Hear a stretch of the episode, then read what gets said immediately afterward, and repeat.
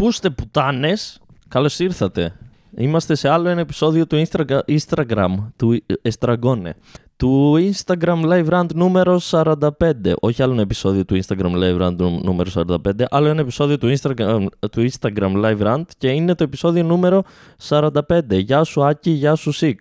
Πολύ καλησπέρα σας και σε εσάς κυρίες και κύριοι. Γεια σου Σουζάνα. Καλώς ήρθαμε. Άλλη μία μέρα που η ζωή είναι υπαρκτή για εμάς που είναι. Κάποιοι πεθάνανε. Κάποιοι ήταν τυχεροί. Κάποιοι από το... Υπάρχουν άνθρωποι που όταν βγήκε το προηγούμενο podcast ζούσανε και όταν θα βγει αυτό το podcast θα είναι νεκροί. Τι να κάνουμε, έτσι λειτουργεί η ζωή. Κάποιοι πεθαίνουν, κάποιοι γεννιούνται και κάποιοι δυστυχώς μένουν ζωντανοί. Γεια σου unofficial Τζάκα. Εμείς που είμαστε τώρα εδώ είμαστε αυτοί που έχουν μείνει ζωντανοί. Βιχαλάκι. Ήθελα πριν ξεκινήσω να πάρω, να πάρω ένα νερό να έχω δίπλα μου για να, για να πίνω νερό βασικά, γι' αυτό το ήθελα, το νερό. Αλλά ξεχάστηκα στην πορεία γιατί πήγα και μίλησα στον αδερφό μου και κοιτούσα το φερλόγγι, οπότε δεν έχω νερό δίπλα μου. Έχω όμως μία Somersby. Αυτό το επεισόδιο είναι μία προσφορά της Somersby. Θες να πιείς μπύρα αλλά είσαι γκέι; Πιες μηλίτη. Είσαι γιος του Αργύρι και παίρνεις πράγματα που είναι σε προσφορά και σε λένε Δημήτρη; Πας στο Μασούτι και βλέπεις ότι η Somersby με, με καρπούζι έχει 90 λεπτά από εκεί που έχει ένα 20. Παίρνεις τρεις Somersby και μετά τις κρατάς και τις πίνεις στα live για να προσέξεις τον αλκοολισμό σου και να μην αγοράσεις 12 και τις πιείς μέσα σε ένα βράδυ. Δεν ξέρω τι είπε ο Σικ να σβήσω στο μοντάζ, αλλά αυτό είναι το πιο αληθινό podcast που θα βρείτε. Είναι το podcast που δεν σβήνεται τίποτα στο μοντάζ, εκτός από τα κενά. Οπότε αν κάνω τώρα ένα κενό, όταν θα τα ακούσετε μετά δεν υπάρχει αυτό το κενό. Με ακούσατε κατευθείαν να λέω όταν θα ακούσετε μετά δεν υπάρχει αυτό το κενό. Γεια σου Άρτεμις, ο Unofficial με ρωτάει τι κάνω. Ε, υπάρχω ακόμα Unofficial. Εσείς τι κάνετε; Εσείς πείτε μου τι κάνετε. Είμαστε στο εισαγωγικό μέρος του επεισοδίου, όπου περιμένουμε να δούμε πόσοι θα μπείτε. Αυτή τη στιγμή είστε 4 με 5, κάποιος μπαίνει, κάποιος βγαίνει. Ε, μάλλον δεν θα έχουμε την, ε, τη χαρά να είμαστε πάλι 10 όπως τα προηγούμενα επεισόδια. Φύγαν αυτές οι καλές εποχές. Λέτε να έχασα κόσμο, ε, να έχασα listeners όταν γελούσα με τον τύπο στα Θεοφάνεια που έμεινε τετραπληγικός. Τα φιλιά μας αν μας ακούει. Βασικά παίζει να μας ακούει γιατί δεν μπορεί να κάνει κάτι άλλο αυτή τη στιγμή. Το μόνο που μπορεί να κάνει είναι να ακούει. Οπότε τα χαιρετίσματά μας. Ελπίζω να κάνει subscribe. Somersby, πορτοκάλι. Πορτοκάλι. Τι λέω, χάλια είμαι και δεν έχω ξεκινήσει καν να πίνω. Ο Σικ λέει, Χειρουργείο χέρι σε δύο μήνες λόγω κατεστραμμένου συνδέσμου. Κατά τα άλλα, καλά Δημήτρη. Πάντα καλά, Σικ, φίλε μου. Κατεστραμμένο σύνδεσμο, λογικά θα έχουμε και σε λίγο καιρό στη Θεσσαλονίκη, μιας που τις τελευταίες μέρες γίνονται κάτι, κάτι συμβάντα με οπαδικά προβλήματα όπως με πυροβολισμούς στο κέντρο της πόλης. Χθες πετάχτηκε μια μολότοφ σε μια πιτσαρία από ό,τι κατάλαβα κοντά στην, ε, στη Χαριλάου. Γενικά Καλή η φάση. Ο Ανοφίσελ λέει ότι με παρακολουθεί με τη συναγωνίστρια Σουζάννα. Ελπίζω να έχετε μπει από δύο διαφορετικά προφίλ για να βλέπω συν ένα άτομο στο live και να χαίρομαι. Γεια σου, Οδέτη. Τα, τα φιλιά μας στην Οδέτη. Γεια σου, Οδέτη. Καλώς ήρθες σε άλλο ένα επεισόδιο. Καλώς ήρθατε. Καλο, κα, ε, ακούμε τις μίξες μου αυτή τη στιγμή. Πριν, λίγο πριν ξεκινήσουμε, η, το αριστερό μου ρουθούνι αποφάσισε ότι θα. Η, μάλλον οι τρίχες στη μύτη μου αποφάσισαν πριν 5 λεπτά να μεγαλώσουν και άρχισαν να με ενοχλούν. Οπότε αυτή τη στιγμή ενώ μιλάμε, ε, και όταν λέω μιλάμε εννοώ εγώ, ε, το μόνο που σκέφτομαι είναι τις τρίχες στο αριστερό μου ρουθούνι. Γεια σου Τομόπουλε και γεια σου Μιχόπουλε και γεια σου Ανδρέα. Οπ, γίναμε 9, τσουπ και γαμό. Μπράβο μας. Τι κάνετε εσείς παιδάκια, τι κάνεις Τομόπουλε, τι κάνεις Μιχόπουλε, τι κάνεις Ανδρέα; Μπράβο, ρε, unofficial που έχετε μπει από διαφορετικά προφίλ, να με κάνετε να χαρώ. Και μετά, ξέρετε, αύριο μπαίνετε Spotify και YouTube και πατάτε play και το αφήνετε να παίζει. Αν δεν θέλετε, κλείνετε τον ήχο. Αλλά το αφήνετε να παίζει. Για να, για να, γίνουμε περισσο... να φαίνεται ότι είμαστε περισσότεροι από ότι είμαστε. Λοιπόν, θέλω το κοινό μου. Μόλις έκανα ρέψιμο, φίλε μου, Άκη, αλλά ήταν διακριτικό. Θέλω το κοινό μου να κάνει την ίδια τεχνική που έκανε ο Κολοκοτρώνης σε μία μάχη για να κερδίσει τους Τούρκους. Δεν θυμάμαι σε ποια μάχη, θυμάμαι να μας το διδάσκουν στο σχολείο, οπότε λογικά θα είναι αλήθεια, γιατί στο σχολείο διδασκόμαστε μόνο χρήσιμα πράγματα και αληθινά. Και θυμάμαι να μας λένε μία ιστορία όπου ε, ε, είδαν από μακριά ή ο Κολοκοτρώνης ή γενικά το κρού του να έρχονται πάρα πολλοί Τούρκοι, γεια σου Βαμβακάρη, και για να τους τρομάξουν, για να, για, επειδή ήταν πολύ λίγοι Έλληνες συγκριτικά με τους Τούρκους, για να, για να κερδίσουν την ε, επικείμενη, επικείμενη μάχη, οι, οι Έλληνες που είναι τετραπέρατοι και είμαστε πρόγονοι αυτών των Ελλήνων και θα πρέπει να είμαστε υπερήφανοι, γεια σου Δημήτρη, ε, ακούστε τι κάνανε. Εμφανίστηκαν τη μία, πήγανε κάπου όπου να μπορούν να τους δουν από μακριά οι Τούρκοι και εμφανίστηκαν με, όλοι μαζί με, ένα, με μία φορεσιά συγκεκριμένη. Δεν φορούσαν όλοι το ίδιο ρούχο, φορούσαν παρόμοια ρούχα όλοι. Και μετά φύγανε και ξαναγυρίσανε ντυμένοι με διαφορετικά ρούχα, έτσι ώστε οι Τούρκοι να νομίζουν ότι αυτοί είναι άλλοι Έλληνες. Καταλάβατε; Aliens. Άλλοι aliens. Άλλοι aliens. Οπότε θέλω το κοινό μου να κάνει ακριβώς το ίδιο κόλπο που έκανε ο Κολοκοτρώνης. Δηλαδή, να πηγαίνετε μετά, ακόμα κι εσείς που είστε στα live, ακόμα κι εσείς που δεν θέλετε να με ακούσετε, αλλά έχετε κάνει subscribe στο YouTube. Τώρα, αφού δεν θέλετε να με ακούσετε και έχετε φτάσει ως εδώ, γιατί με ακούτε τώρα; Τέλος πάντων. Να, να μπαίνετε μετά στο podcast και να πατάτε play σε YouTube για Spotify. Κλείστε τον ήχο, δεν με νοιάζει. Απλά για να ανέβουν τα νούμερά μου. Καταλάβατε; Είναι πολύ, είναι πολύ απλό αυτό που σας ζητάω να κάνετε. Δεν είναι κάτι. Έχετε μια ανοιχτή καρτέλα YouTube και ακούτε μουσική. Ανοίξτε άλλη μία, πατήστε, κλείστε τον ήχο της και βάλτε μένα να παίζω από πίσω. Ο Σίκ λέει το έκαναν και οι βασιλικοί κομμάντο στη Γαλλία ενάντια των Γερμανών. 50 άτομα έκαναν τους Ναζί να νομίζουν ότι είναι περικυκλωμένοι. Ωραία. Αυτό θέλω να κάνω. Να κερδίσουμε τον, τον ναζισμό. Αυτό αυτός είναι ο σκοπός μου για το μέλλον του καναλιού. Γεια σου Κατέρι, One Admirer, πιο περίεργο προφίλ ever. Ο Θωμόπουλο λέει ότι βαριέται να αλλάζει ρούχα. Α, Συγγνώμη, δεν το έκανα αρκετά ξεκάθαρο. Εσείς δεν χρειάζεται να αλλάξετε ρούχα, γιατί είστε σπίτι σας και αυτή είναι η μαγεία. Μπορείτε να φοράτε το ίδιο ρούχο 10 μέρες όπως κάνω εγώ, γιατί δεν βγαίνω από το σπίτι και το μόνο μέρος που πάνε στο σούπερ μάρκετ και ξέρετε κάτι, στα αρχίδια μου, αν είμαι στο σούπερ μάρκετ και βρωμάω και ενοχλώ κάποιον. Εντάξει, τι να κάνουμε, φίλε. Καραντίνα έχουμε. Δεν θα κάνω μπάνιο εγώ για να έρθει στο σούπερ μάρκετ. Να είμαστε και λίγο λογικοί. Επίσης, ο Μιχόπουλος είπε ότι έχει εξεταστική. Κοίτα, θεωρητικά και εγώ έχω εξεταστική αλλά το έχω ξεχάσει τόσο πολύ που νιώθω ότι δεν έχω εξεταστική. Το οποίο είναι από τη μία καλό και από την άλλη είναι κακό. Απ' τη μία είναι καλό γιατί πλέον δεν, δεν νιώθω ότι έχω αυτό το βάρος στο, στη, στην ψυχή μου και στον εγκέφαλό μου συνέχεια του πτυχίου. Από την άλλη, ο, κατέ, ο Κατέρης, ο Άννα λέει ότι τελικά είναι ωραίο το μουστάκι μου. Φοβούμαι ότι θα δημιουργηθεί ένα καινούργιο προφίλ που θα λέγεται Κυριαζίδης One Admirer και θα τον παίζει με το μουστάκι μου. Τι ήθελα να πω; Και με διέκοψες κατέρι Admirer που καυλώνεις με το μουστάκι μου. Α, ναι. Στο, το αρνητικό του ότι νιώθω ότι δεν έχω εξεταστική, ενώ θεωρητικά έχω εξεταστική, είναι ότι αν έχω πληροφορηθεί σωστά, ε, υπάρχει μία τάση να ψηφιστεί κάποιος νόμος έτσι ώστε να αρχίσουν οι διαγραφές φοιτητών που είναι πάνω από 10 έτη στη σχολή τους το οποίο είναι ένα πρόβλημα, μιας που είμαι στο δέκατο έτος, όχι στο ένατο έτος. Σε ποιο έτος είμαι άραγε; Είμαι στο δέκατο; Δεν ξέρω. Μπορεί να είμαι στο δέκατο. Νομίζω είμαι στο δέκατο έτος. Οπότε είναι λίγο αγχωτικό να έχεις περάσει 25 από τα 43 μαθήματα και να βγαίνει ο Μητσοτάκης μετά από όλα αυτά που έχει κάνει και σου έχει γαμήσει την ψυχούλα και να σου λέει θα σε διαγράψω και από τη σχολή σου.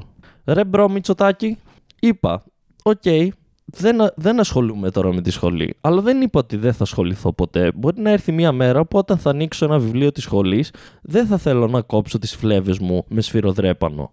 Αλλά μέχρι τότε, άσε με να έχω την επιλογή. Δεν ενοχλώ κάποιον. Δεν ζω, δεν, δεν παίρνω επίδομα, δεν μένω σε κάποια αιστεία, δεν, δεν ενοχλώ κάπως τη λειτουργία του Πανεπιστημιακού Ιδρύματος με το να υπάρχει το όνομά μου στη λίστα σας. Δηλαδή κρίμα είναι να με διαγράψετε. Οπότε εγώ, αυτό που προσπαθώ να πω είναι ότι δεν έχω εξεταστική. Και επίσης έχω ένα μήνυμα για τον πατέρα μου, το έχω πει και από κοντά. Ε, συγγνώμη μπαμπά, αλλά αν με διαγράψει ο Μητσοτάκης από τη σχολή, η ευθύνη που έχω είναι μηδενική. Και όταν λέω μηδενική εννοώ ακριβώς μηδέν, καθώς δεν ψήφισα ποτέ Μητσοτάκη. ε, ίσα ίσα ψήφιζα τους αντιπάλους του συνήθως και καθώς οι άνθρωποι που ψήφιζα εγώ δεν θα με διέγραφαν. Οπότε ίσως αν ήθελες το καλό, του μέλλον, το, το καλό για το παιδί, το καλό του μέλλοντος, το μέλλον, αν ήθελες το καλό του παιδιού σου για το μέλλον του, να ψήφιζες κι εσύ όχι Μητσοτάκη έτσι ώστε να μην με διαγράψει από τη σχολή που εσύ πλήρωνες για να πηγαίνω. Βλέπεις το πρόβλημα πώς δημιουργείται όταν κατάλαβες μπαμπά νομίζω. Επίσης, μπαμπά, να ακούσει αυτό το επεισόδιο, έχεις ακούσει και τα προηγούμενα; Ή απλά είπες μια Τετάρτη, Α γκουγκλάρω το όνομα του γιού μου να δω τι θα γίνει. Και βγήκε, βγήκε είναι το τελευταίο βίντεο που ανέβασα και είπες, Τι λέει εδώ; Α, η φάτσα του, για να πατήσω και με ακούσει να μιλάω για τον κολοκοτρόνη, ας πούμε. Πάρε με τηλέφωνα να ακούσει αυτό το επεισόδιο. Τώρα, αν βαρέσεις το επεισόδιο, αύριο θα έχεις το πάνω μου. Γεια σου, Κωνσταντίνε, πες τη γιαγιά σου ότι αυτή φταίει. Η γιαγιά μου έχει η γιαγιά μου έχει το IQ ενός ανθρώπου που οριακά θα μπορούσε να θεωρηθεί καθυστερημένος. Δεν είναι διαβασμένος άνθρωπος, δεν πήγε σχολείο πολύ, ζει όλη της τη ζωή σε ένα χωριό στη μέση του πουθενά. Δεν φταίει η γιαγιά μου που ψήφισε Μητσοτάκη όσο φταίει η μπαμπάς μου.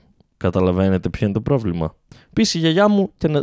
δεν μου έχει κάνει κάτι. Δηλαδή δεν θα μου πει η γιαγιά μου κάτι αν δεν πάρω το πτυχίο μου. Ο μπαμπάς μου μπορεί να μου πει. Η γιαγιά μου θα μου πει Καλά να είσαι παιδάκι μου. Εγώ σ' αγαπάω, είσαι το εγγόνι, το καλό. Το καλό. Δύο έχει και δεν είμαι και το καλό.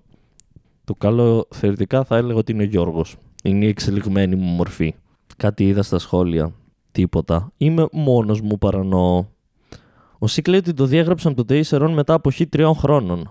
Ναι, εγώ όμως, ε, Σίκ φίλε μου, δεν, κάθε εξάμεινο κάνω δήλωση μαθημάτων. Οπότε είμαι υπαρκτός φοιτητής που θεωρούμε ενεργός θεωρητικά, γιατί δηλώνω, κάνω κανονικά τις δηλώσεις μου. Και πριν τρία χρόνια πέρασα μάθημα. Να τα σημειώνουμε και αυτά γιατί είναι πολύ σημαντικά. Και όχι ότι να είναι μάθημα υποχρεωτικό 7ο εξαμήνου. 6ο εξαμήνου. 5ο εξαμήνου. 7ο. 5ο εξαμήνου. Ναι, κάτι τέτοιο. Και μιλώντας για το πανεπιστήμιο, αφού ξεκινήσαμε έτσι και πάμε στη είμαστε πλέον στο σημείο που είμαστε στις σημειώσεις μου. Δεν ξέρω αν το καταλάβατε. Φύγαμε από την εισαγωγή. Τα φιλιά μου στο Δήμο Θεσσαλονίκης, λέει να δώσω ο Δημήτρης. Ε, δίνω τα φιλιά μου στο Δήμο Θεσσαλονίκης. Ξέρω εγώ, γιατί όχι. Τζάμπα είναι. Ναι, έχουμε φτάσει στο σημείο που είμαστε στις σημειώσεις μου. Μπορεί να μην το καταλάβετε γιατί έκανα ένα ερετικό transition από την εισαγωγή. Αλλά το, η διαγραφή των φοιτητών ήταν στις σημειώσεις μου. Επίσης, στις σημειώσεις μου, μιας που μιλάμε για πανεπιστήμια, είναι η, η νεοσύστατη ε, νεοεισερχόμενη, νεοδημοκρατική, νέα ε, ε, αστυνομία με το όνομα Πανεπιστημιακή Αστυνομία, που, που είδα και μια φωτογραφία της μπλούζας που θα φοράνε, που αν ισχύει αυτή η φωτογραφία, η μπλούζα τους είναι σαν αποτυχημένη ομάδα ε, βόλεϊ αντρών. Η μπλούζα αυτή, η πράσινη είναι σαν ομάδα γάμα εθνικής κατηγορίας στην Ελλάδα, βόλεϊ ανδρών αυτή η μπλούζα που θα έχουν. Ε, πανεπιστημιακή αστυνομία, ναι. Δεν θέλω να σχολιάσω τόσο το, το concept και το άσυλο και το ότι ο Μητσοτάκης ε, είναι ο δικός μας Τραμπ και έχει ξεφύγει η κατάσταση. Αυτό που θέλω να σχολιάσω είναι ότι σε κάποιο επεισόδιο πριν κάποιο καιρό, δεν θυμάμαι πότε, κορόιδευα τη δημοτική αστυνομία, λέγοντας ότι μάλλον έχουν τελειώσει δημοτικό, γι' αυτό τους λένε δημοτική αστυνομία, και είχα προβλέψει τη δημιουργία μιας νηπιαγωγικής αστυνομίας. Και δεν έπεσα πολύ έξω, γιατί δημιουργήθηκε η πανεπιστημιακή αστυνομία. Εγώ πήγα ένα επίπεδο διδασκαλίας κάτω, αυτοί είπαν ένα διδασκαλίας πάνω.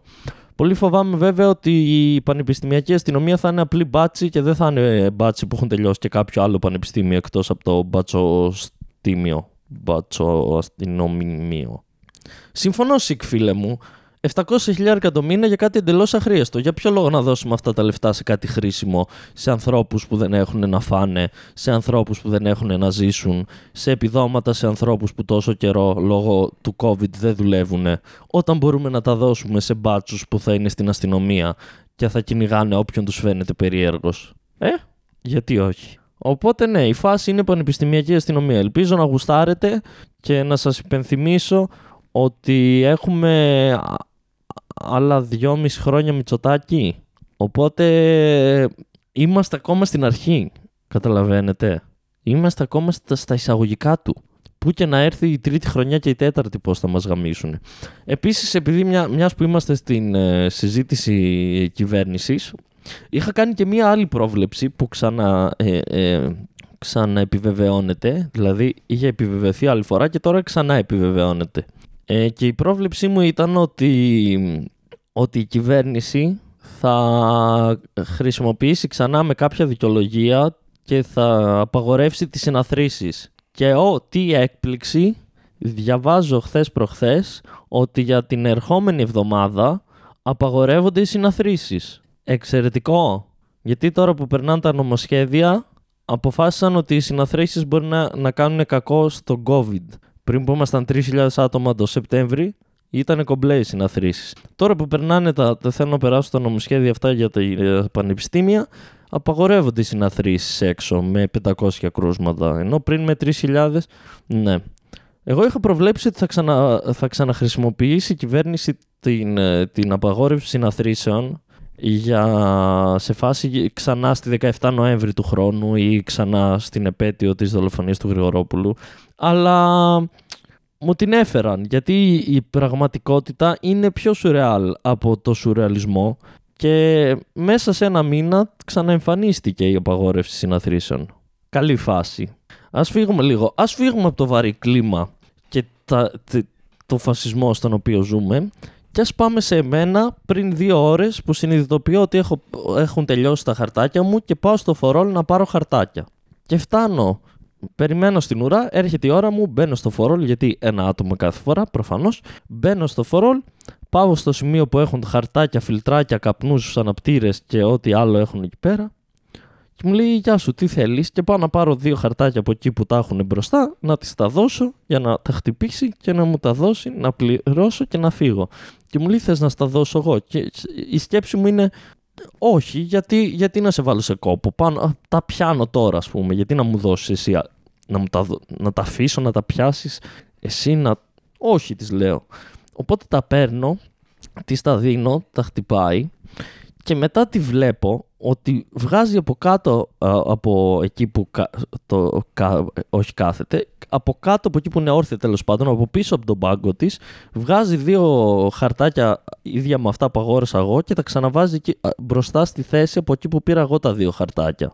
Οπότε ε, η ερώτησή μου είναι γιατί τα φορόλ βάζουν τους υπαλλήλους τους να ανανεώνουν τα χαρτάκια που είναι μπροστά για πώληση; Ή γιατί, γιατί, γιατί είναι εκεί αν δεν είναι για πώληση; Ή γιατί, γιατί ήταν φούλη γραμμή, είχε άλλα 10 χαρτάκια. Γιατί χρειαζόταν να γίνουν πάλι 10 και δεν μπορούσαν να μείνουν 9. Γιατί πρέπει να βάλεις τον πολιτή σου να μην πουλάει τα πράγματα που είναι προς πώληση; Δηλαδή δεν, δεν βγάζει νόημα αυτό. Καταλαβαίνω ότι αν μείνει ένα χαρτάκι στα μπροστά χαρτάκια που έχετε εκεί μπροστά, ε, είναι απολύτως λογικό να πει ο, ο, ο τύπος, ε, η κοπέλα που δουλεύει εκεί βασικά, να πει «Α, τελειώνουν αυτά τα χαρτάκια, ας βγάλω από κάτω που έχουμε το, τα πολλά, να βάλω λίγα μπροστά». Τώρα όταν είναι 10 και γίνονται 9, δεν έχει πολύ νόημα κάθε φορά που ένας παίρνει ένα χαρτάκι να, να βάζει ξανά ένα χαρτάκι. Και προφανώς γι' αυτό η κοπέλα με ρώτησε αν θέλει να μου δώσει αυτή το χαρτάκι, γιατί δεν ήθελε να κάνει αυτή την κίνηση να βάλει το χαρτάκι ξανά πίσω. Γεια σου Γιώργο. Γεια σου Άννα. Οπότε δεν ήθελε να κάνει αυτή την κίνηση η κοπέλα, γιατί κάθε φορά που κάποιος πάει να πάρει χαρτάκι είναι υποχρεωμένη σύμφωνα με το συμβόλαιο, με τη σύμβαση που έχει, δεν ξέρω τι στα φορόλ, να ξαναβάζει πίσω χαρτάκια. Και γι' αυτό μου είπε: Θες να σου δώσω εγώ χαρτάκι; Δεν μου είπε για να με διευκολύνει, μου είπε για να διευκολύνει τον εαυτό της και πολύ καλά έκανε. Αλλά αυτό που θέλω να πω είναι ναι. Ε, αν κάτι δεν θέλετε να το πουλήσετε εκείνο απλά για να φαίνεται, κάντε το να μην μπορώ να το πάρω βάλτε το σε μία θήκη όπου απλά θα φαίνεται. Αν είναι μία θήκη όπου μπορώ να το πάρω και αυτό που το προϊόν είναι προς πώληση, τότε μην βάζετε τους υπάλληλού σας να, να προσπαθούν να πουλήσουν τα χαρτάκια που έχουν από πίσω έτσι ώστε να μην ανανεώσουν τα μπροστινά. Είναι ένας φαύλος κύκλος δυσλειτουργικός. Αν με ακούνε τα φορόλ μπορούν να κάνουν κάτι να το λύσουν αυτό το πρόβλημα στην υγειά μας. So, Mersby, ήπια ένα μιλοκλέφτη τις προάλλες ε, με, με γεύση και ράση και γάμισε και δεν μπορώ να ξαναβρω πουθενά. Αν ξέρετε που, πολλά, που πουλάνε μιλοκλέφτες με γεύση και ράση, παίζει να πουλάνε στα φορόλ, δεν κοίταξα. Να, να με ενημερώσετε. Θα ήθελα να ξέρω. Τι άλλο έκανα, θυμάστε που... Οχ, προφανώς και γάμισα τη μέση μου παραπάνω από την προηγούμενη φορά που μιλήσαμε. Ενώ ξύπνησα προχθές και ήταν κομπλέ, χθες έσκυψα να πάρω κάτι και απλά έμεινα σαν γάμα. Ε, ναι, έκανα, θυμάστε που έλεγα ότι με τους φίλους μου δεν μιλάμε και μου λείπουν και τους αγαπάω και όλα αυτά τα γκέι πράγματα που έλεγα. Ε, ναι, ε, μετά από εκείνο το podcast έκανα μια ομαδική συνομιλία με τους φίλους μου οι οποίοι είναι οι, είναι οι, οι original παράνοιες. Από εκεί δημιουργήθηκαν οι παράνοιες μας. Είμαστε οι παράνοιες από τα Γιάννενα, ε, στα Γιάννενα, επί των Ιωαννίνων. Ναι, έκανα μια συνομιλία με, τους, με αυτούς τους τέσσερις φίλους μου από τα Γιάννενα και προχθές, ε, αν δεν κάνω λάθος, προχθές κάναμε βιντεοκλήση και τα είπαμε. Και τους είδα και τους πέντε. Και ήταν όλοι χαρούμενοι. Χαρού, λάθος έκφραση. Χαρούμενοι που βλεπόμασταν. Δεν ήταν όλοι χαρούμενοι, ήταν όλοι εκτός από τον κοσμό που έχει την ίδια φάτσα, είτε κάνει σεξ, είτε πεθαίνει σε πυρηνικό ολοκαύτωμα. Κατά τα άλλα, οι υπόλοιποι είχαμε όλοι θλίψη στο βλέμμα μας. Και τάσεις φυγής και φυγής γενικά και από το εκεί που είμαστε και από τη ζωή θα, έλεγα, θα έλεγε κανείς.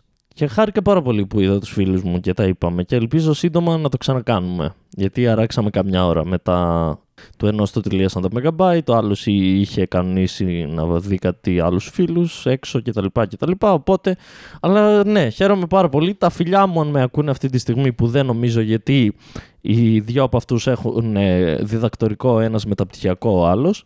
Αλλά οι άλλοι δύο, αν με ακούτε, τα φιλιά μου.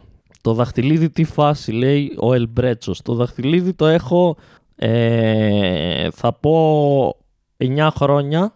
Νομίζω το φοράω πάντα στα live. Δεν αρραβωνιάστηκα. Το δαχτυλίδι είναι, είναι άλλο ένα γκέι πράγμα που έχω κάνει στη ζωή μου. Όχι που φοράω δαχτυλίδι, αυτό δεν είναι γκέι. Το γκέι είναι ότι έχουμε το ίδιο δαχτυλίδι εγώ και δυο άλλοι φίλοι μου από την Αλεξανδρούπολη. Και το πήραμε όλοι μαζί. Και γράφει μέσα κάτι που μας συνδυάζει εμάς τους τρεις. Αυτά έχω να πω για το δαχτυλίδι. Και το έχω κάνει και τατουάζ έτσι ώστε αν το χάσω ποτέ να νιώθω ότι δεν το έχω χάσει και να νιώθω καλύτερα με τον εαυτό μου. Οι άλλοι δύο που έχουν το δαχτυλίδι είναι χοντροί και έχουν χοντρίνει περισσότερο από όταν πήραμε τα δαχτυλίδια και δεν τους χωράνε πλέον. Χαχά! Ενώ εγώ τότε ήμουν πιο λεπτός και μου, μου ψιλοέπλεε το δαχτυλίδι και τώρα που έχω βάλει κιλά, τσουπ, ταιριάζει ακριβώς μουνάκια. Δεν σας χάλασε. Όλοι βάλαμε κιλά από τότε. Αυτή η παρέα απλά αυξάνει τα κιλά της. Δηλαδή, ακόμα και αν κάποιος χάσει λίγα, αυξάνουν οι υπόλοιποι. Οπότε είμαστε κομπλέ. Τι. Α! Είδα το special του Stanhope.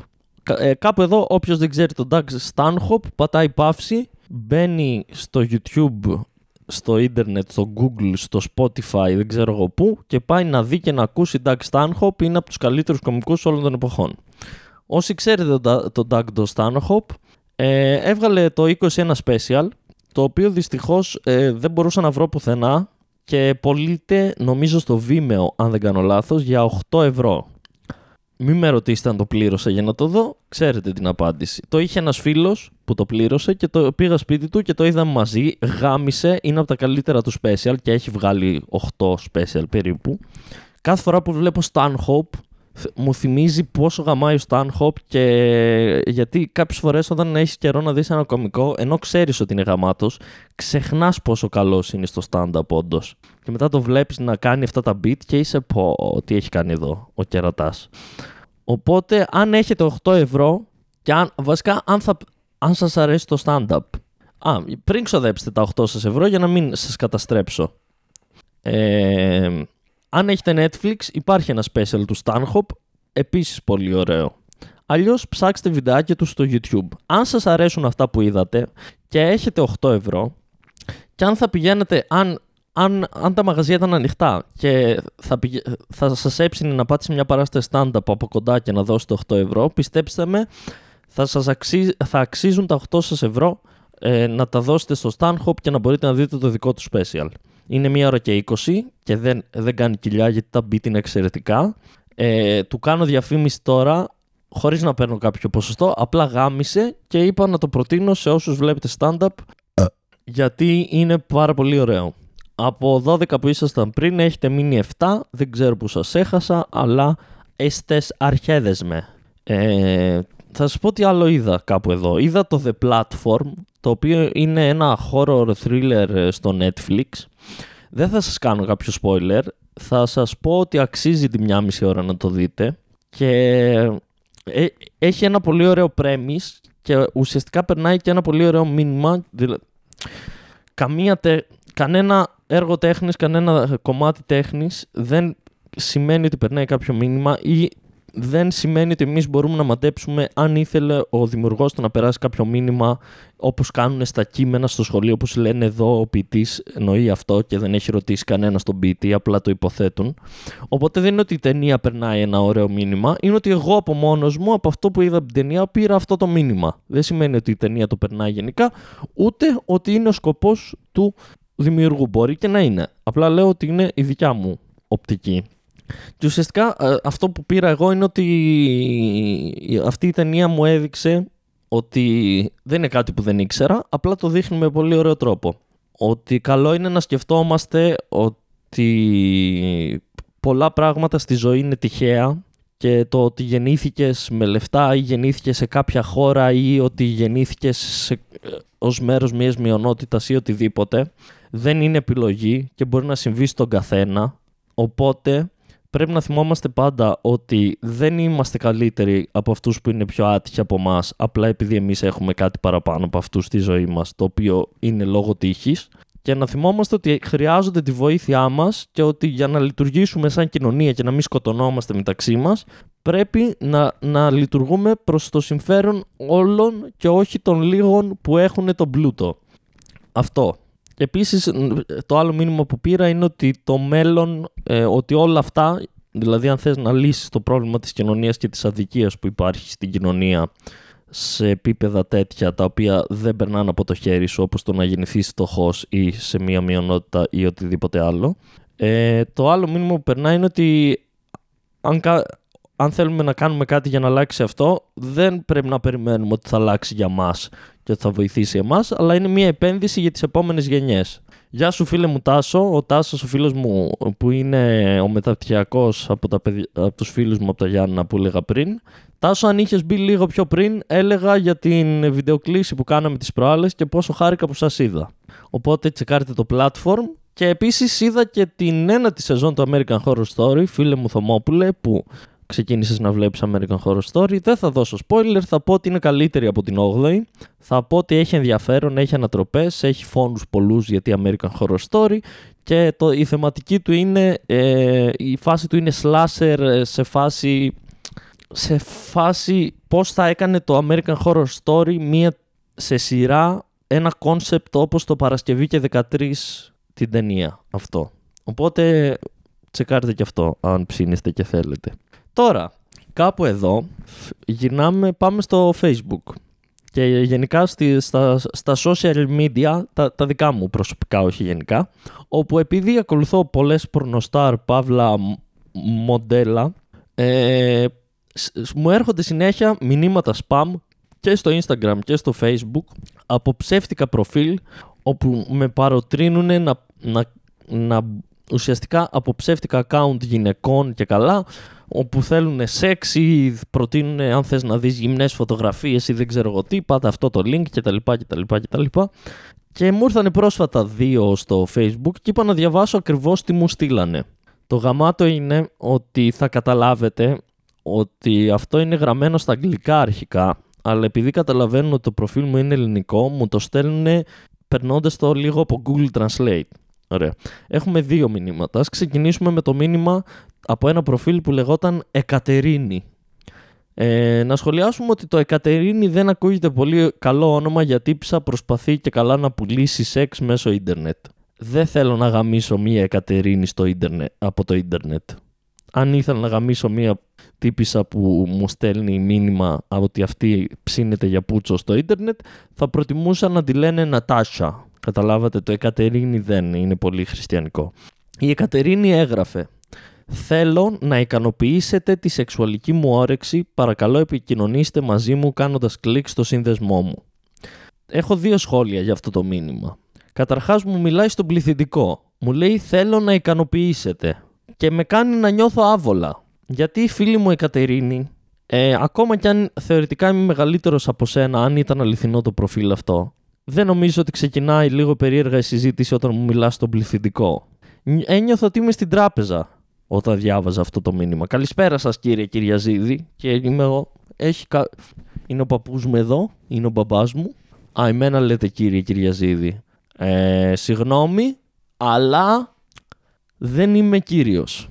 Και δεν είμαι πολύ άνθρωποι. Μπορεί να έχω βάλει μερικά κιλά το τελευταίο καιρό, αλλά δεν είναι καλό να μου κάνετε fat shaming. Εδώ ο Δημήτρης λέει ότι σε ένα διήμερο του ήρθαν και αυτού έξι τέτοια μηνύματα, ενώ είναι gay. Φανταστείτε. Μάλλον αυτές οι κοπέλες στέλνουν μηνύματα πρώτα σε εμάς και αφού δεν τους απαντήσουμε, λένε και αυτός άντρας είναι, μπορεί να τον καταφέρουμε. Ποτέ δεν ξέρεις. Και το άλλο περίεργο με αυτό το μήνυμα είναι ότι λέει παρακαλώ επικοινωνήστε μαζί μου κάνοντας κλικ στο σύνδεσμό μου.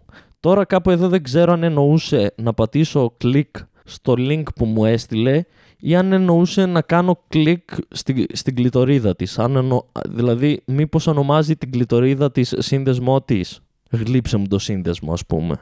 Ή μήπως οι, οι γυναίκες που είναι φανατικές ε, ομάδων ονομάζουν τις κλειτορίδες τους σύνδεσμο. Γιατί έχει μπει μέσα όλος ο υπόλοιπος σύνδεσμος. Το καλό είναι ότι κράζω γενικά τους συνδέσμους και όχι κάποια ομάδα, οπότε λογικά δεν θα με δει κάποιος. Και πάμε στο άλλο μήνυμα που μου το έστειλε η Τζένα. Είδες Εκατερίνη; Το Τζένα είναι πολύ πιο πιασάρικο και ενδιαφέρον από το Εκατερίνη. Το Τζένα είναι κάτι. Είναι Τζένα Τζέιμσον. Υπάρχει. Γενικά το Τζένα είναι, είναι ενδιαφέρον όνομα για, για να με ψήσεις. Γεια σου Αγγελική, γεια σου η Ειρήνη. ναι, και η Τζένα μου έστειλε. Μου αρέσει να πιπιλίζω και να χαϊδεύω την ίδια στιγμή που νιώθω ότι ο κόκοράς σου μεγαλώνει και γίνεται πιο, πιο σκληρό στο στόμα μου πριν μπει στο γλυκό μου υγρό μουνί.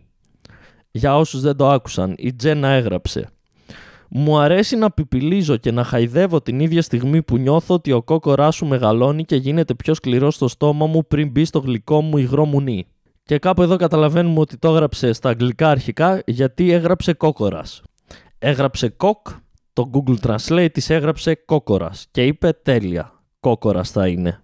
Εκτός κι αν ξέρει ότι στο χωριό μου έχουμε κόκορες και θέλει να έρθει να την πάρω μία μέρα στο χωριό να τη γνωρίσω και στον μπαμπά μου και να πω μπαμπά από εδώ η Τζένα ήρθε να μας γλύψει τους κόκορες. Και να πει ο μπαμπάς μου ε, OK, okay, αλλά μήπως αυτό θα κάνει τους κόκορες μετά να μην θέλουν να κάνουν σεξ με τις κότες; Γιατί εμείς χρειαζόμαστε τους κόκορες εδώ για να γαμάνε τις κότες έτσι ώστε μετά να έχουμε αυγά. Και μετά τα αυγά να τα τρώμε ή να τα πουλάμε και ή, ή να γεννιούνται και να έχουμε κι άλλες κότες και άλλους κόκορες. Αν αρχίσει η Τζένα και γλείφει τους κόκορες στο χωριό, μετά μπορεί οι κόκορες να σταματήσουν να θέλουν να κάνουν σεξ με τις κότες. Και αν το μάθουν και οι άλλοι κόκορες, αν το μάθουν οι κόκορες της γειτόνισσας, και μετά θέλουν και εκείνοι να πάει να τους γλύψει η Τζένα, αλλά η Τζένα έχει φύγει από το χωριό και μετά ε, ε κάνουν διαμαρτυρία οι κόκορες και δεν γαμάνε όλες τις κότες και έτσι καταλήξει όλο το χωριό να μην έχει αυγά και να πεθάνει όλο, όλος ο πληθυσμός των, των κοτοπούλων. Εκεί τι γίνεται. Επίσης έχει ενδιαφέρον που της αρέσει να πιπιλίζει και όχι να γλύφει. Δηλαδή δεν θέλει να, να μου πάρει πίπα. Θέλει να κάνει στο κεφαλάκι του πουλιού μου ό,τι κάνει και ένα μωρό στις θυλές της μητέρας του. Αυτό θέλει να κάνει. Να κάνει... Και όλα αυτά χωρίς κόμμα.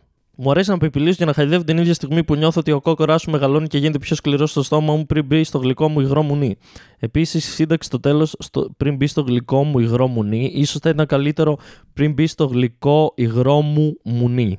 Ξέρω, δεν είμαι ο καλύτερος στην ελληνική γλώσσα, σίγουρα είμαι από τους χειρότερους στην ορθογραφία, αλλά θα τέριαζε καλύτερα φίλη μου Τζένα, το ξέρω δεν είσαι Ελληνίδα και προσπάθησες, μάλλον έχεις, έχεις πάει σε φροντιστήριο και έχεις ε, κάνει μαθήματα ελληνικών για να μπορείς να τραβήξεις και Έλληνες ε, να, να τους πιπιλήσεις, αλλά το μου ίσως θα καλύτερα θα ήταν μετά το υγρό, όχι πριν.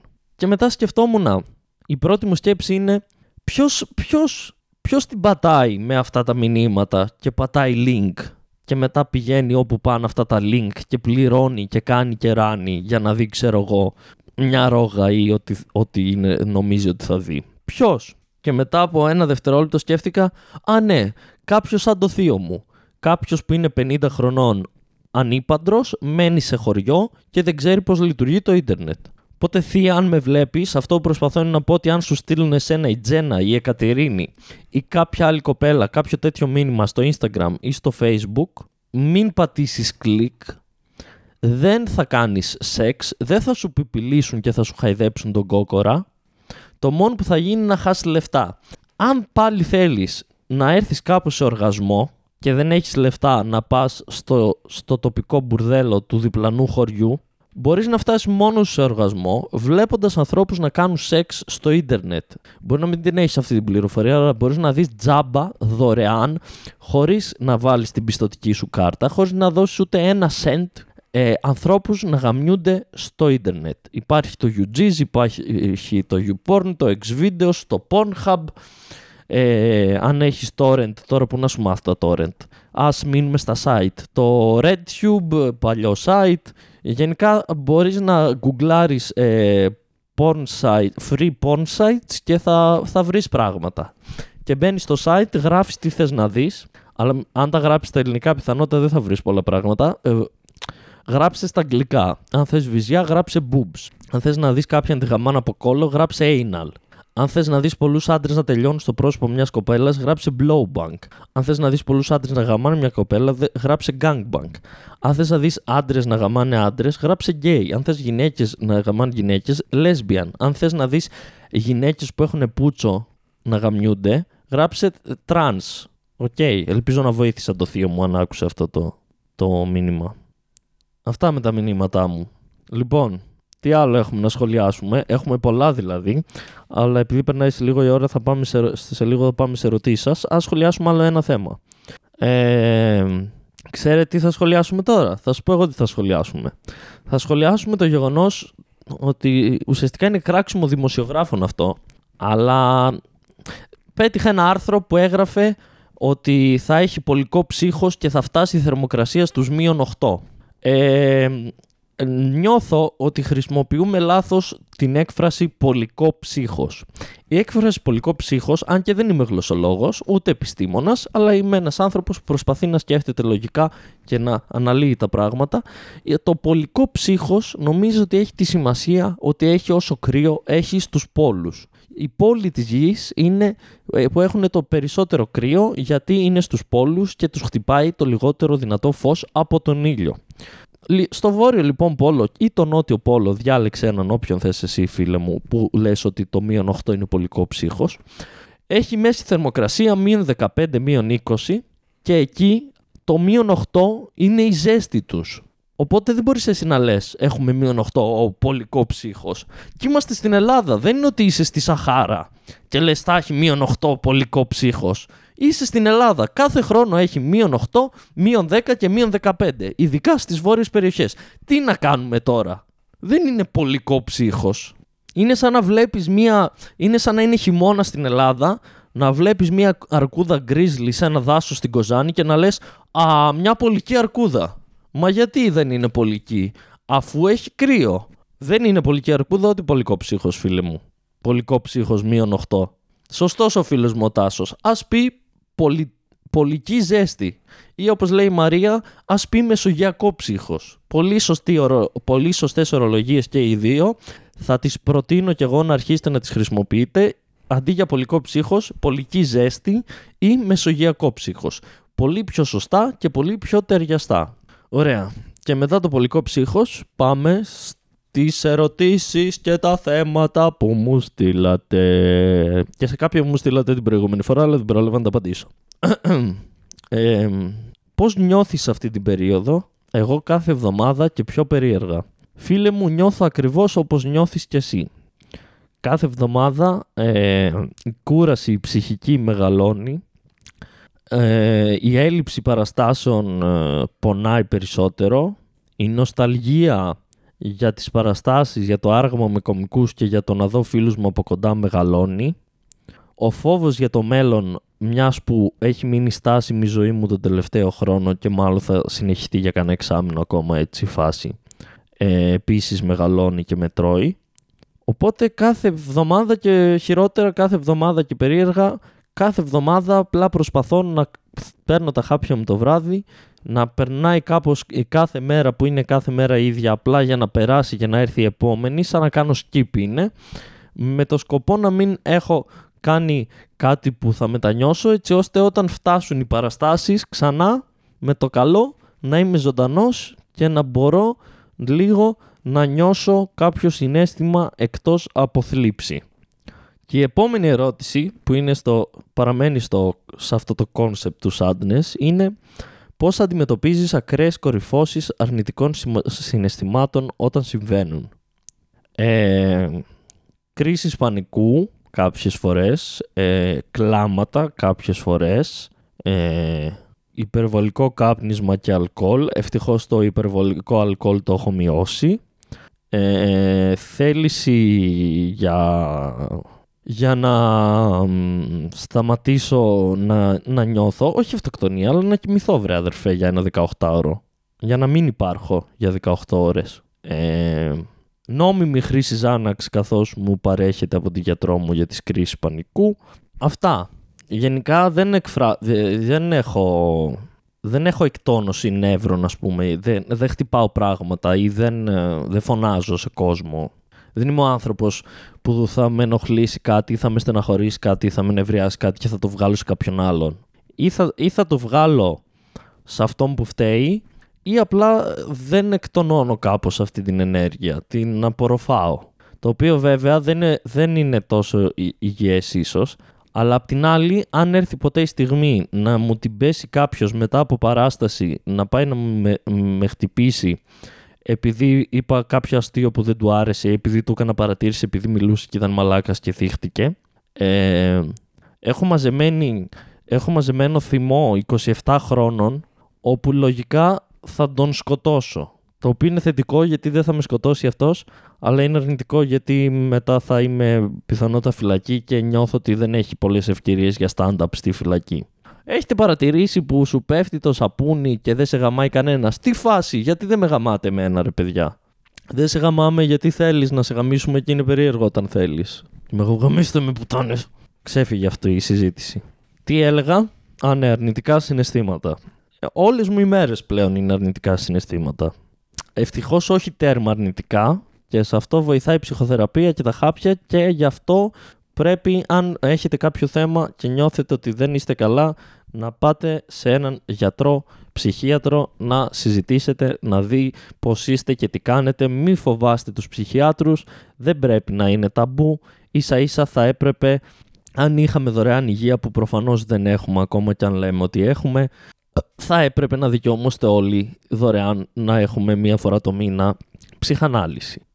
Αλλά ζούμε στη, σε μια χώρα του τρίτου κόσμου, ακόμα και αν λέει ότι είναι του πρώτου, όπου έχουμε φασισμό και θρησκοληψία και χώρα που διοικείται από τη θρησκεία και από βλάκες και γενικά οι ψυχικές ασθένειες είναι ακόμα, ε, ναι, είναι ακόμα ταμπού και δεν ξέρω εγώ τι. Μη φοβάστε. Επίσης, αν πάτε σε ψυχίατρο, δεν σημαίνει ότι θα έχετε κάτι με το ζόρι. Δεν, δεν σημαίνει ότι θα διαγνωστείτε με κάτι, ούτε σημαίνει ότι θα πρέπει να πάρετε χάπια. Κάποιοι μπορεί.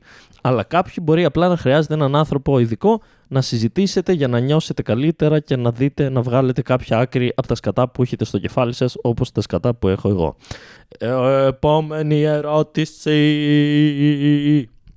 Τι έχει συμβεί με τα μαλλιά σου; Μ' αρέσει αυτό το podcast γιατί έχουμε εύρος. Δηλαδή, θα κράξω το Μητσοτάκι, θα κράξω κάποιον που πετυχαίνω στο σούπερ μάρκετ επειδή περνάει την ουρά γιατί είναι παππούς. Θα μιλήσω για, για τα μηνύματα που μου στέλνουν ψεύτικοι λογαριασμοί στο facebook. Θα μιλήσουμε για την κατάθλιψη και θα με ρωτήσετε και για τα, τα μαλλιά μου.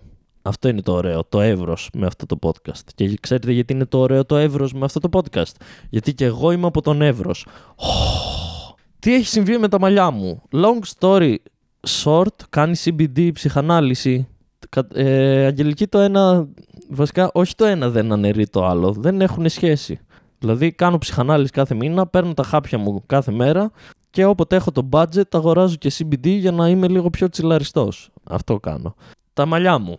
Ε, πέρυσι το Μάρτιο, αν δεν κάνω λάθος, ή τον Απρίλιο, κουρεύτηκα για τελευταία φορά με την ξυριστική μηχανή που έχω εγώ, που μέχρι τότε τα τελευταία χρόνια και γενικά από όταν ε, έγινα ενήλικας, έχω ένα στάνταρ κούρεμα το οποίο είναι το πολύ κοντό με τη μηχανή. Ωραία, όλα κοντά και τελειώνει εκεί η συζήτηση, εύκολο, λειτουργικό και το κάνω και μόνος μου στο σπίτι. Αλλά μετά την τελευταία φορά που κουρεύτηκα στο σπίτι, η Αγγελική λέει όχι CBD, CBT.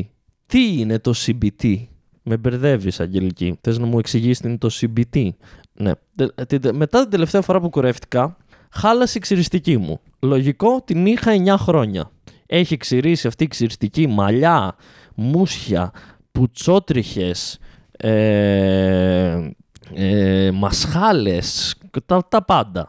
Οπότε χάλασε η καημένη. Τι να κάνεις. Έσπασε το, ένα μπαρμπαδέλι εκεί πέρα, έσπασε που λέμε στο χωριό μου. Και μετά, επειδή είμαι τσίπης και γενικά τα λυπάμαι τα λεφτά μου και από το να δώσω 50 ευρώ να πάρω μια εξαιρετική μηχανή, προτιμώ από ό,τι φαίνεται να πάρω CBD και Somersby καρπούζι, ε, δεν είχα εξαιρετική μηχανή. Και είπα γιόλο. Απλά δεν θα κουρεύομαι για κάποιο διάστημα. Είναι πρόβλημα του μελλοντικού Δημήτρη αυτό. Και προδημήνου τριμήνου ε, μου πήρε η Έλλη δώρο μια εξαιρετική μηχανή. Γιατί προφανώς είχε κουραστεί να με βλέπει όπως με έβλεπε. Αλλά εγώ ήμουνα σε φάση θα χρησιμοποιήσω την ξυριστική μηχανή που μου έδωσες για να ξυρίσω τα μουσια μου, να τα κοντίνω. Αλλά τα μαλλιά τα μεγαλώνω ήδη 8 μήνες. Και έχω πολλά χρόνια να πειράξω τα μαλλιά μου και να τα κάνω κάτι. Οπότε αυτή τη στιγμή είμαι στη φάση που απλά τα μεγαλώνω και με ενοχλούν πολλές φορές, μέχρι να αποφασίσω να κάνω κάποια κίνηση. Δηλαδή, μπορεί μια μέρα να έρθω εδώ και να τα έχω τελείως ξυρισμένα κοντά. Μπορεί να έρθω και να έχω μοϊκάνα. Μπορεί να έρθω και να τα έχω μπλε. Δεν ξέρω τι θα γίνει με τα μαλλιά μου στο μέλλον. Θα δείξει. We will see, my friends. Cognitive Behavioral Therapy. Ναι. Νιώθω ότι κάνω ψυχοθεραπεία και ότι η ψυχανάλυση κεράστα, ναι, ε, βράστα με ψήνει να κάνω τζίβες βασικά. Θα δείξει.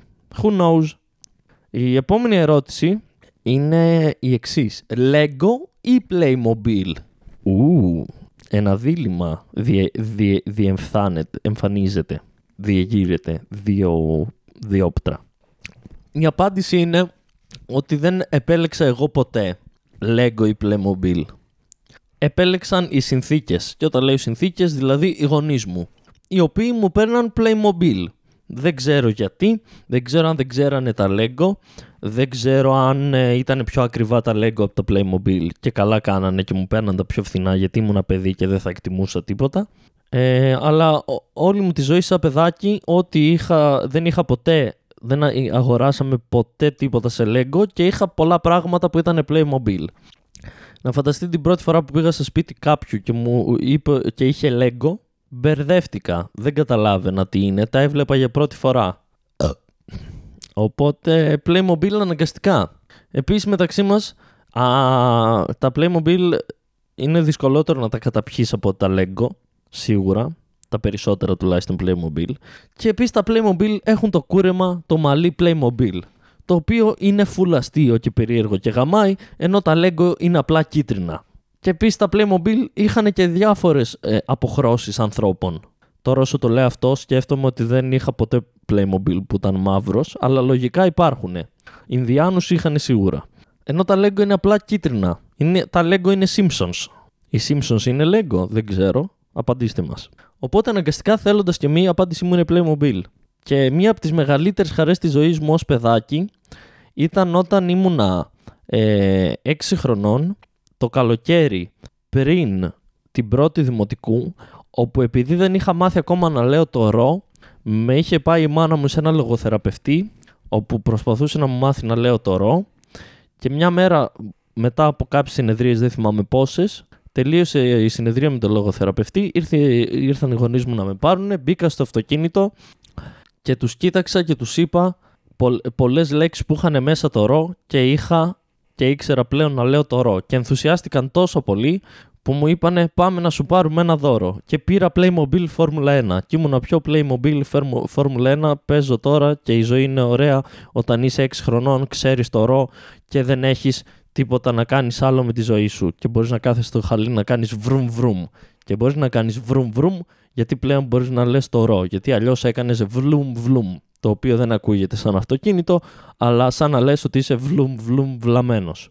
Γεια σου Στάς, ο Admirer έγραψε ότι τον έχουν κατηγορήσει για, για μαλλί Playmobil. Και όπως λέει η Αγγελική, δεν περιμέναμε τίποτα λιγότερο από έναν κατέρι ένα λατρευτή. Ναι, έχεις απόλυτο δίκιο Αγγελική και κατέρι Admirer 1 ε, ας ελπίσουμε ότι δεν θα δολοφονήσεις μία μέρα τον κατέρι ή ότι θα το δολοφονήσεις. ας ελπίσουμε ότι ένα από τα δύο θα γίνει. Λοιπόν, φτάνουμε σιγά σιγά στο τέλος περισσέψαν πραγματάκια κλασικά, το οποίο είναι πολύ καλό γιατί έχουμε δύο επεισόδια τη βδομάδα, έχουμε χρόνο να τα λέμε. Κυριλέ, ευχαριστώ πολύ όσους με ακούτε. Επίσης όσοι με ακούτε κάντε μου μια χάρη. Μπείτε και ακούστε το monologue jokes. Είναι απλά 6 λεπτά.